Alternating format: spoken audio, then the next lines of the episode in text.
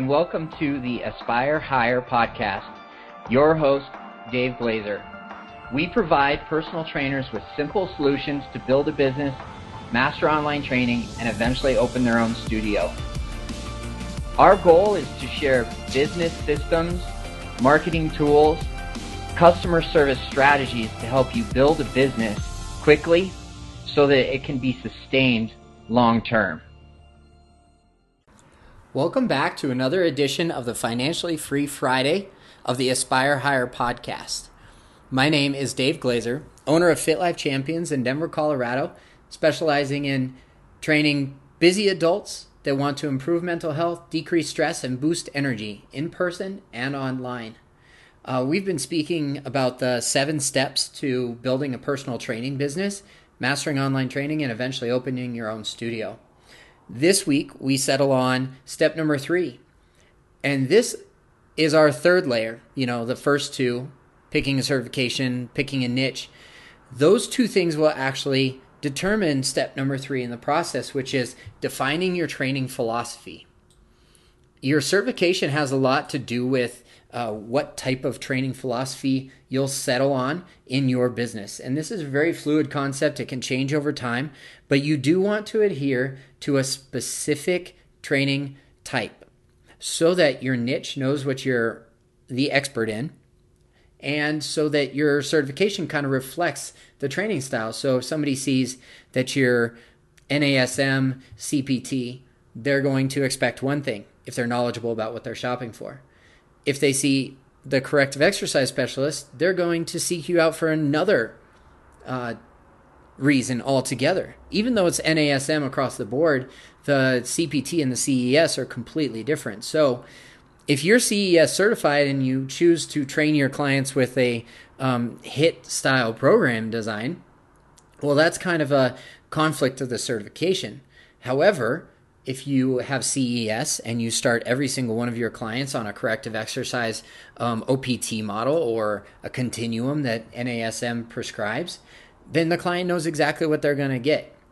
Not to mention your certification, your niche, and your training philosophy will all help you market to your ideal client better and clearer on social media, face to face marketing, and any printed materials that you have um, available to hand out to your ideal client.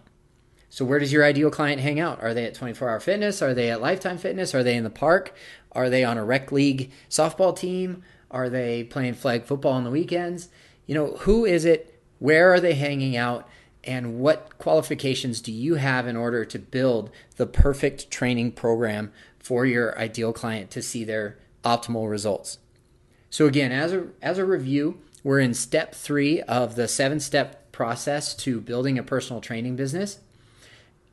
When it comes to training philosophy, that can easily set you up for online training or can actually kind of take you a step back from online training.